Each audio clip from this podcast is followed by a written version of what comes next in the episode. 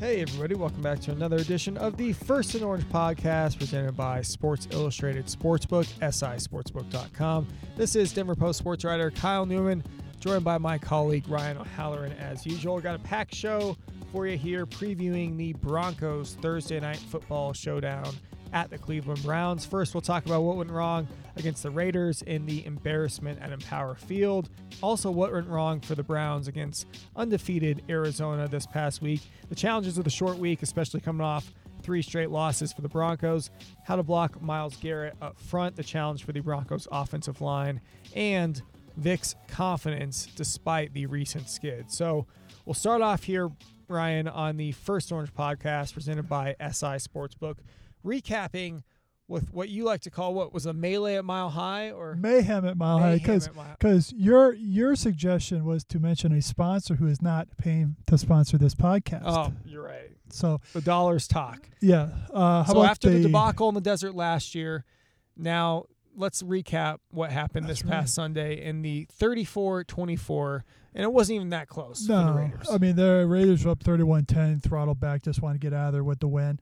I mean, I think it was a total system breakdown. I mean, this was a game the Broncos had to win.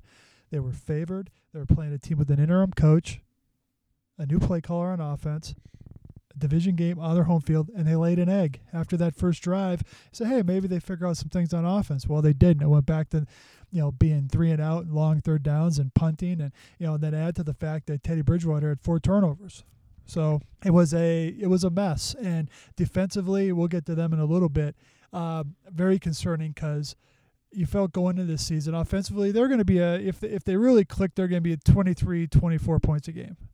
Defensively they're supposed to that should be enough. But they're de- now the broncos defense is failing and that's the biggest concern if you're them so you mentioned broncos found success early on offense breaking that streak of 24 straight games without an opening drive td Changed that with the Bridgewater to Tim Patrick touchdown connection there in the first quarter. But after that, it was pretty much all downhill. And you mentioned Teddy Bridgewater, four turnovers, three picks, one fumble. And coming into the game, Broncos had just had four turnovers overall. So wheels came off there, and the wheels came off for the secondary for a third straight week. Yeah, and uh, just to recap, just to go back one second, and you know they score that opening touchdown, and then also late third, late first quarter, they have a fourth and two at their own 37, and Vic decides to go for it. I totally, I mean, I totally support that decision because they've had a lot of success on fourth down. I liked it.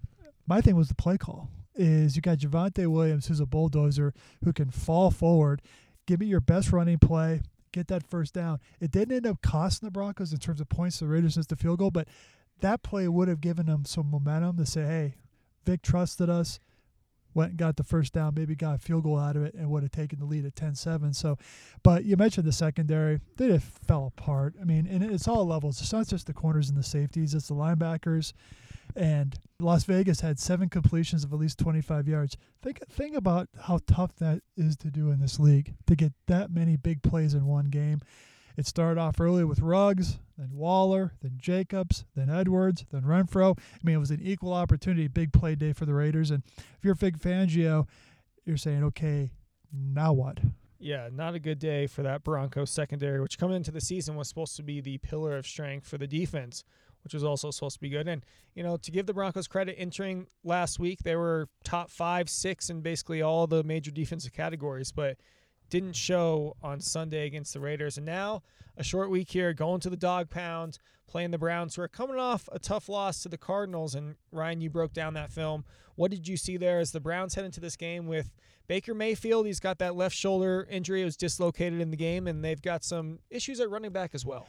Yeah, the Browns are banged up. And you know, start with the Arizona game. Arizona themselves with an interim coach because Cliff Kingsbury was on the COVID list and a new play caller, the offensive line coach Sean Kugler, who was here with the Broncos back in 18 and the Cardinals did whatever they wanted. They created some takeaways. They had some short fields. They were great on third down. I mean, Cleveland's defense gave up several third and long plays.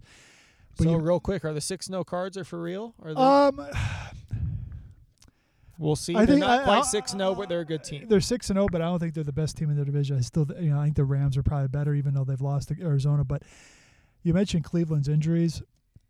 as we record this on Tuesday afternoon, Nick Chubb, the starting running back, has already been ruled out with a calf injury. He didn't play last week either. Um, Kareem Hunt is out on IR with an injury sustained late in the Carlo game, so that's their top two tailbacks. And the Browns lead the league in rushing, so they have to pivot a little bit. Odell Beckham Jr. is dealing with a shoulder.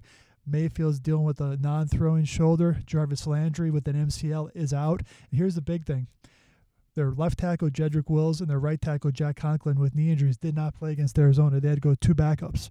So if I'm the Broncos, I say, okay, if they have those filling guys, either yeah, it's gonna be got to be a big Von Miller night, or you got to send some extra guys to see how their communication is up front. Because right now, uh, this Bronco defense is not doing enough in the pass rush game, and specifically their defensive linemen. You're not you're not even hearing their name called during the game. It's on Dre'Mont Jones. It's on Shelby Harris to create some kind of interior pass rush on third down, so teams can't just double team or chip Von Miller. Von's got to be better too, and because what Vic is looking at right now is he's having to send linebackers just to create pressure. Well, that leaves open open areas of grass in the middle of the field for these completions to happen. First Orange podcast presented by Sports Illustrated Sportsbook, sisportsbook.com. Great new player in the sports gambling space. And let's take a listen in from our sponsor. Nothing else in the world can hold a candle to sports. It's why true fans actually cry when their team loses a close one, and why we channel the memory of a goldfish to believe again before the next game. Teams can be beaten, but true fans are invincible. At Sports Illustrated Sportsbook, we get that, all of it. Because we love sports too. We also happen to have the knowledge that comes from working alongside more athletes and coaches than any other sports book on the planet. We understand the game, not just the spread. So we made the sports book only Sports Illustrated could deliver. Sports Illustrated Sportsbook, the sports book by sports people. Download the SI Sportsbook app today. New players, when you bet $10, get $50 in free bets. New players only. Players must be over 21, located in Colorado. Qualifying bet $10 or more. Minimum odds minus 150. Free bet tokens credited after bet is settled and expire after seven days. Free bet stakes not included in winnings. Promo expires 12 31 21. Full terms and conditions apply. Gambling problem? Call 1 800 522 4700. And back to the show here on the First Orange podcast presented by Sports Illustrated Sportsbook. Kyle Newman alongside Ryan O'Halloran. So, Broncos have lost three straight. Season is circling the drain. How do the Broncos get it back on track here in a very short week where Vic Fangio acknowledged the practices slash walkthroughs are going to be very low tempo? Well, running joke we always had in Jacksonville when they were losing games, eh, but they put in the hours, they put in the work, is they should try one week to just do nothing. Just say, hey, have a game plan meeting and show up on Sunday play the game. Well, that's basically what Thursday night games have become. It's all walkthroughs, and you know, as Vic Fangio said, they're gonna have to strain the brain and you know pick up their stuff.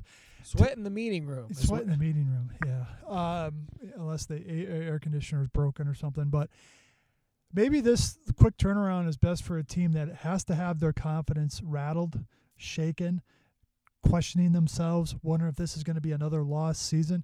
Maybe just buckling up and getting on the plane and go and play the game will be the best for them couple things. They got to start creating some takeaways. They got one in the last three games. Coincidentally, all losses after getting five in the first three games. So they got to flip that around a little bit. You know, give their offense some shorter fields. Last week, the Bronco offense started no drives in Las Vegas territory. Folks, as you guys know, this is not an offense built to go 80 yards on a regular basis. So get a turnover, score a touchdown on defense, maybe have a pulse on special teams, and you know create some ways to get some momentum within a game instead of falling behind by double digits. And here's the other thing: it's, it's two things on Pat Shurmur. You know, I, I I'm an untrained eye. I'm just a guy with a pencil, even though I use pens. It's time to say, Javonte Williams, the training wheels are off. This is going to be your game.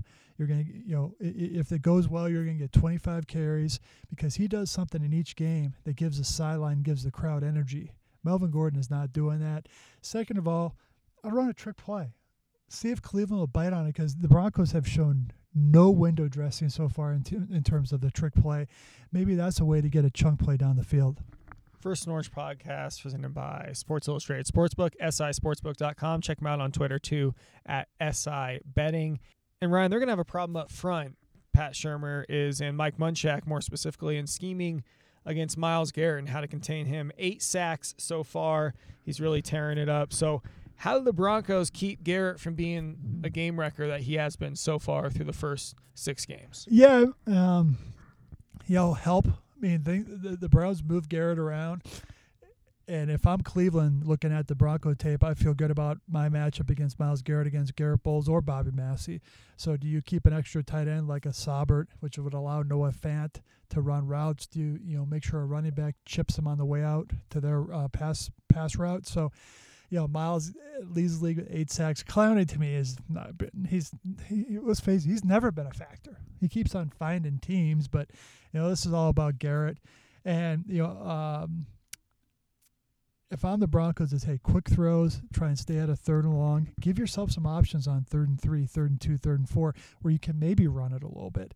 And you know, Teddy Bridgewater, the way he walked out to the walkthrough today, did not look like a guy who's going to be scrambling a lot. Granted, it's still two days to the game, but I, I believe on one of those plays late in the game, he got stepped on. Yeah, dealing with that foot injury there. So. Which, God, that hurts like a you know what because it basically every time you put pressure on it, there's a little bit of a ache. But I'm sure he's getting treatment. But you know, one thing Mark Kiszla and I debated uh, in Tuesday's paper was, you know, do we see Drew Lock in this game? Did you uh, say Brett Rypien or oh, I'm sorry, Drew Lock? Okay, continue well, on. To me, Rypien would be uh, the, the break glass in case choice. of emergency. Yeah, yes, well, but I, I, would give him a shot, but you know maybe this is you know where Teddy is limited and they you know Drew Lock gets in there at some point, but you know I, I want just want to throw it back to you. One thing you quoted Vic on in Tuesday's paper, and, and it's something I've always asked coaches in times of adversity: What can you hang your hat on? What are you doing well right now that can lift everything up that's not going well? He gave a roundabout answer. He did, and he he basically listed off some things that have been so so so far, and pretty good through the first three games for some of these things. Not so good, obviously, through the last three when they've lost. The O line, he mentioned the O line specifically. Hey, he said, "Hey, we believe in this O line that they're a good O line." Well, last few games it's been a little suspect.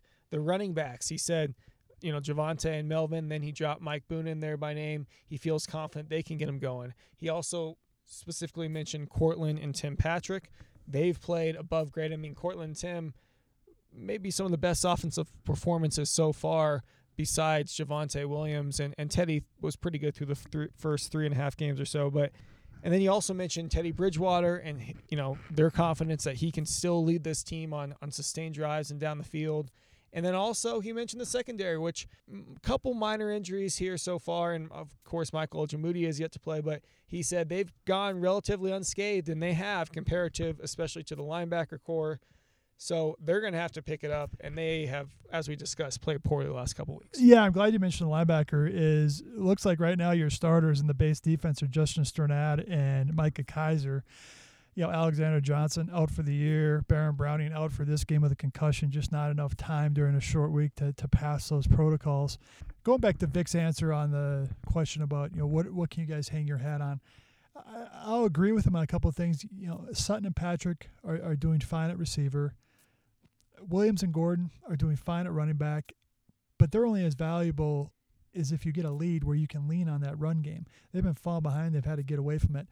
Uh, to me, the offensive line has not been very good. I think it's been poor. Um, the uh, secondary has been exposed over the last two weeks. And one thing I asked Vic on Tuesday, excuse me, on Monday, are guys playing within the scheme, which is basically code for are they listening to you or are they are they hunting for takeaways or are they freelancing as yeah, you put it? Yeah, and uh, I to me, it looks like they're out of position because they're hunting for takeaways. Vic said, nah, nah they're, they're, they're, following their assignments. We just got to coach them better. So, so, you didn't believe what Vic said, ju- judging off that reaction. well, I mean, I, I would have liked to have a real conversation with them about it uh, instead of on the podium because, you know, okay, tell me then what's going wrong on these plays. But because uh, he said they're carrying out their assignments, they're just not doing their technique or something like that or angles, whatever. So that falls on the coaches. So, I mean, you know, I, I said this earlier in the podcast. In some ways, you know, uh, this this uh, you know a quick a quick preparation week is probably best because it was tense here last week. You know, was, you know that's when they were three and two.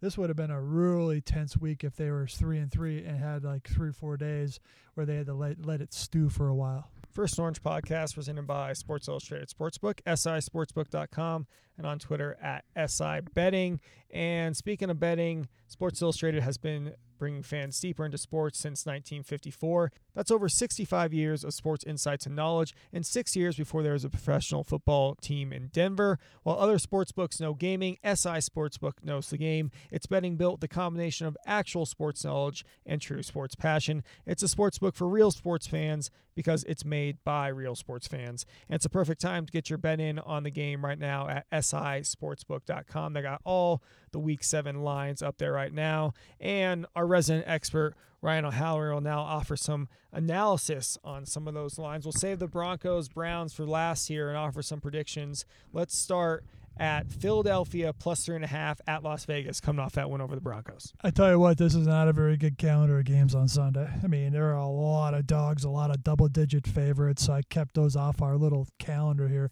Philadelphia played last Thursday, so they had a couple extra days to prepare. They're, they're getting they're a three and a half point favorite, or excuse me, underdog at the Raiders.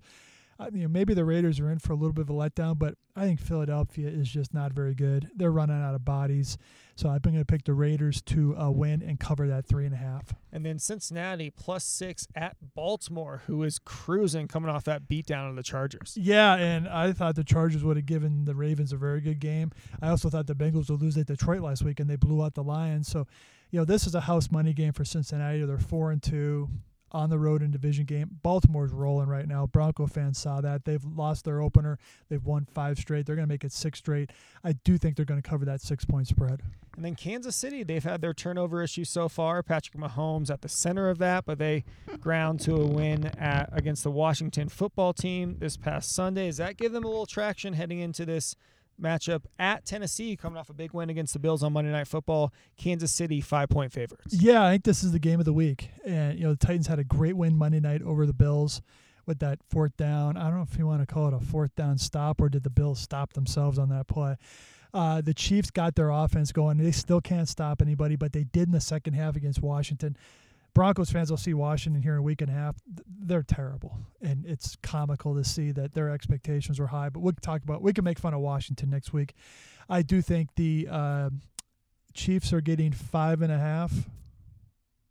Uh, Chiefs are getting five and a half. I think they win, but Tennessee. I would take Tennessee with the points at home. First Orange Podcast brought to you by Sports Illustrated Sportsbook, sisportsbook.com. So, final one, of course, Broncos, three and a half point underdogs at the Browns, and the over under in that game, 42.5. Well, I'm going to pick the over because that's sort of been the trend in Thursday night games where less preparation means more scoring. So I'll take the over on that. Um, I am going to take the Browns to cover that. It started off at five and a half. Now it's down to three and a half. And I'm going to pick the Browns 24 17. I'm going to go also with the Browns. And as you'll read in Sunday's paper, I am done picking the Broncos. I think they're pretenders. You know, I tried to have some faith. You know, I guess a little selfishly because we want to cover a winning team here, but I got the Browns winning 24 14 handily despite all the injury issues that we mentioned before. So I got the Browns easily covering that. So that's my analysis there. Again, this is the First and Orange podcast presented by SI Sportsbook, sisportsbook.com. If you've tried other apps, you need to try SI Sportsbook and get the true fan experience. Sports Illustrated Sportsbook, the sportsbook that wrote the book on sports. And that'll just about do it for today's show. Appreciate you listening in to the First Orange podcast presented by SI Sportsbook. Has been Kyle Newman alongside Ryan O'Halloran. Be sure to head to denverpost.com slash Broncos for continued coverage of the team. And until next time, take it easy.